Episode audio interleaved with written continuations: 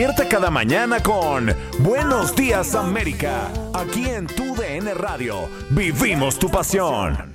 Wow, qué canción más pegajosa del taxista. Andrina, ¿estás bailando con esa o no? Of course, Hino Gómez, por supuesto. Ya, se tragó Tú sabes que tú me pones lo que sea y yo bailo. Usted baila hasta en un pie solo ahí. Yo no aguanto dos pedidas. Mm. Muchísimas gracias, mis queridos amigos, y saludando a toda la comunidad mexicana que nos escucha a través de esta gran nación, por supuesto.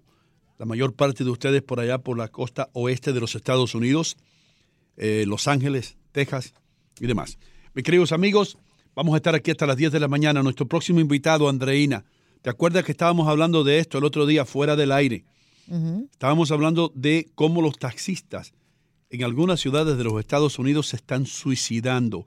Con nosotros tenemos un taxista que sabe de esto, que lleva 15 años de experiencia.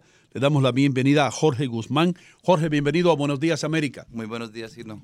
Gracias por estar aquí, hermano. Gracias por estar aquí. Ahora, aquellas otras personas que, que están en otros mercados y no saben lo que está sucediendo en la ciudad de Nueva York, se van a quedar con la boca abierta. Hay una cosa, una licencia, corrígeme si estoy equivocado, Jorge. Eh, un medallón que le dicen, que simplemente se le dice medallón porque es como una licencia de metal que se pone con un tornillo imposible de remover de la parte que, del capó o la tapa del motor. Ahí es que se pone, ¿correcto? Sí, señor. Ahora, la primera pregunta que te voy a hacer, y yo sé que Andreina tiene muchas, ¿por qué estos medallones han llegado a costar? Ya no tanto, y por eso la gente se está suicidando. Pero ¿por qué han llegado a costar hasta más de un millón de dólares? ¿Por qué? ¿Para manejar un taxi amarillo? Sí, correcto. Eh, la razón es porque la exclusividad que tenían los taxistas de Medallón en los cinco condados de recoger gente en cualquier parte. Ahora ya no es así. Entonces el dinero que entraba era bastante, me imagino. Demasiado, demasiado. Cuando uno se monta en un, para aquellas personas que, que no tienen idea, cuando uno se monta en un taxi en Nueva York y antes de que el hombre ponga el carro en marcha, el taxi en marcha, ya tú estás pagando cuánto? En este momento, 7.50. 7.50, Andreina, solamente por sentarte. ¿Qué te parece? Te voy a hablar, Jorge, desde mi experiencia, ¿no? Ya que Hino quiso eh, poner eh, como en la mesa primero la experiencia de mm, consumir un taxi tradicional de Nueva York versus el Uber y todas las alternativas que existen, ¿no? En el mercado. Yo llego al aeropuerto y pido, o mejor dicho, cotizo un taxi en Uber. Y me dicen que me cobran, mm, creo que eran 40 dólares hasta el hotel donde iba. Y los taxis mm, de ustedes me mm, costaba, creo que eran 95 dólares, si mal no recuerdo. Te estoy hablando de que era prácticamente las 12 de la noche. Y yo digo, wow, es el doble. Finalmente yo tomo los taxis de ustedes por un tema que me sentí un poco más segura. Pero yo la pregunta es, ¿por qué hay tanta diferencia en los precios? Bueno, definitivamente tienes toda la razón. Ese sí ha sido el caso, pero fácilmente estamos hablando de hace unos años atrás, porque ahora ya no es el caso. Esa, esa tarifa que te estaban dando de 90, ahora fácilmente estamos hablando de la mitad, si es por eso. Y fácilmente el Uber te costaría por ahí unos 10, 15 dólares más. O sea que ya es todo el contrario. Entonces la llegada de Uber y la llegada de Lyft es lo que hace que los taxis amarillos tengan que reducir sus- su- sus precios. 100%. Ok, cuando eso sucede, escucha esto, Andreina. Personas que eh, pidieron eh, préstamos, personas que eh, tomaron préstamos en contra de sus casas eh, para comprar este medallón antes que llegara Uber y Lyft, ahora se encuentran que no le pueden vender el medallón a nadie o tienen que vendérselo. Un, un ejemplo, un medallón que costaba un millón de dólares hace 10 años, ¿por cuánto se puede vender hoy? En este momento lo puedes comprar en efectivo por 130 mil dólares o lo puedes financiar por 200 mil dólares. Es decir, que la persona que invirtió un millón de dólares en este medallón, ese se tiene, no, no sé qué tiene que hacer. Tiene que seguir pagando, tiene que arriesgarse a perder su casa, tiene que arriesgarse a enfrentarse a un banco que le prestó el dinero. ¿Los bancos prestaban dinero para comprar medallones? Sí, señor. Casi todos los bancos. Ese era el Entonces, negocio. ¿todos los taxistas estos están comprometidos con los bancos Sí. o tienen una hipoteca en contra de sus casas, de sus hogares? De su, es decir, el futuro de su familia está en juego aquí. Correcto, sí. ¿Qué es lo que sucedió con este señor que fue al town hall y se voló la cabeza para ponerlo de una manera que todo el mundo entienda? Estaba cometido al millón de dólares que estaba valorizado el taxi de él cuando él firmó los documentos y ya no había salida para él. Era Wow. prácticamente eso. Y la- fue la con una pistola y se disparó en la cabeza enfrente de las autoridades para como para decirles, miren lo que ustedes han hecho. Correcto. ¿Por qué los taxistas o los dueños de taxis amarillos eh, tienen tantas quejas en contra de TLC? Es decir, porque han permitido que los Ubers y los Lyft y los Liveries entren en su negocio. Correcto. O sea, se han aprovechado. Pero, de- pero, pero eso es lo que, bueno, I'm sorry que yo diga así porque yo sé que tú eres taxista, pero esto es una situación de oferta y demanda, ¿no? El público eh, pone la demanda y Uber y Lyft pusieron la oferta.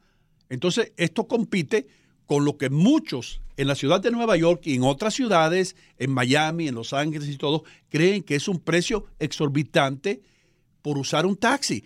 Yo no creo, y tú me perdonas, eh, Jorge, pero yo no creo que por tú sentarte en un taxi en Nueva York y te están cobrando ya 7 dólares, yo no creo que eso es muy justo. No es, no es nada justo, especialmente cuando tú como residente de la ciudad estás acostumbrado a montarte en el taxi y pagar la mitad de eso. Y de la noche a la mañana te sientas en el mismo asiento al frente de tu propia casa o edificio y ya te están cobrando 7.50 antes de arrancar.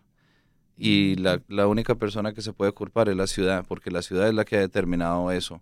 Y con ese ajuste de precio es que supuestamente va directo a la MTA. que se Porque yo quiero, quiero ir un poquito más allá para que la gente que no vive en Nueva York entienda eh, la gravedad del asunto. Creo que Ino ha sido muy explícito en, en poner en la mesa esto que, que es una barbaridad, ¿no? En cuanto a los precios. Pero, ¿quién es el que emite esa chapa? El alcalde. el alcalde. Y no se supone que sería entonces eh, más justo que la alcaldía haga algún plan para proteger a los que creyeron en este proyecto desde hace muchísimos años en Nueva York y puedan buscarle una solución en conjunto. ¿Ustedes han elevado alguna propuesta similar? Dema- demasiadas propuestas se han puesto sobre la mesa. Por Eh, ejemplo, Por ejemplo, o sea, en este momento lo que están cobrando es lo que se llama el congestion fee. El congestion fee es, es una multa que están cobrando por la congestión. eh, Un precio adicional por entrar a la ciudad. sí, meno- eh, debajo de la calle 96 Sí. hacia, hacia Battery Park. Sí. Por entrar a esa parte, automáticamente te están cobrando el doble antes de tu arrancar para algún lado. ¿Quieres ir a, a cierta parte? Ok, vamos a comenzar la mira a 750 y arranquemos. El consumidor se monta el carro y ellos ven ese número y dicen, wow, qué bien les está yendo a los taxistas. Lo que ellos no saben es que esa, esa mitad va directamente a la ciudad al final del turno, al final del- de que el- cuando el taxista ya acaba su, su turno, apaga la mira. Ya va Jorge, pero es que no le veo la solución para ustedes. Los están, los, los siguen, los siguen utilizando para recaudar más dinero. ¿A, a- qué es a lo que yo voy? Una simple chapa no cuesta más de 5 dólares. Vamos a ponernos en el contexto.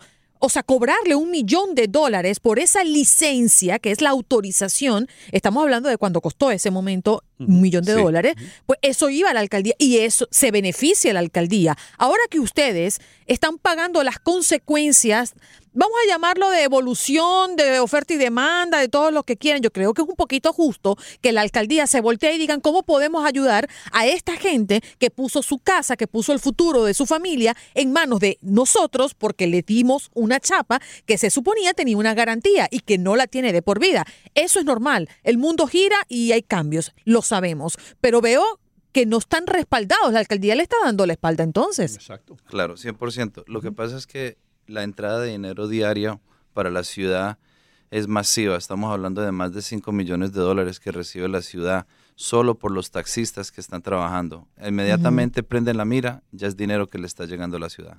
Bueno, entonces, ¿por qué no usan parte de ese recurso para equilibrar, ¿no? Porque la, la ciudad quiere- desgracia. porque quiere más y más y más. Andreina. Bueno, pero entonces Imagínate- tienen que ir a la alcaldía, tienen, tienen que irse contra ellos, no contra Uber, no contra Lyft, no contra los turistas. Tienen que ir es contra ellos. Para ponerlo en un contexto que todo el mundo entienda, es como si en Miami dijeran, bueno, el taxi que va para Miami Beach tiene que pagar 3 dólares. O no solamente el taxi, todos los automóviles que entren a Miami Beach de ahora en adelante van a pagar, olvídate, 3, 5 dólares. Imagínate, ustedes pondrían el grito en el cielo. Imagínense ustedes en Los Ángeles ahora, que digan, aquellos eh, automóviles que van a llegar hasta el área de East LA van a pagar 5 dólares más. Eso es lo que está sucediendo en Nueva York. Exactamente eso, el congestion ¿Congestion qué le llaman? Fee, congestion fee. Congestion fee, que no es otra cosa que meterle la mano en el bolsillo a todo el mundo que maneje o que conduzca a Nueva York. Ahora, ellos lo dicen o lo hacen con la excusa de evitar el tráfico o la congestión vehicular en Nueva York. Pero ese no es el motivo. El motivo es que quieren recaudar más fondos para el presupuesto de la ciudad. Ahora, Jorge, yo te quiero preguntar a ti para que Andreina y el público se den cuenta. No solamente fue este taxista que se suicidó, hay muchos otros que se han suicidado. Sí, hasta, hasta el mes pasado, el mes de agosto, eran 16 en total que se han matado. Oh my God. 16 personas, Andreina, que se han suicidado porque no pueden pagar lo que una vez prometieron pagar a los bancos y, y- y hipotecaron sus casas y tienen a sus familias ahora huérfanas y tal vez se dieron un tiro en la cabeza para que la, para la familia obtuviera el dinero del, del seguro de vida. Sabe Dios lo que está sucediendo. Pero hay Sabemos que quitarse la vida muriendo. no soluciona el problema, porque el problema se traslada, ¿no? Sí. No se soluciona, se traslada a su familia porque las familias van a tener que pagar por eso. Pero eh, es verdaderamente un... Yo, o sea, yo me pongo en sus pantalones y es una verdadera desgracia, ¿no? Haber hecho una inversión tan grande y que de un día para otro se diluye en agua. Jorge, ¿cuántos taxistas hay en Nueva York?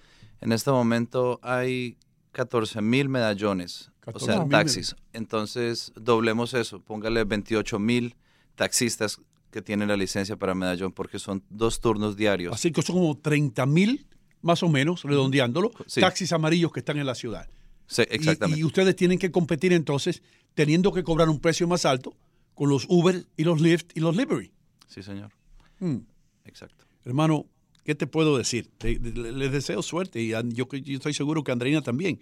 Es tremendo problema el que está existiendo. Eh, ahora, estos medallones no hay ningún tipo de esperanza que suban de precio en el futuro.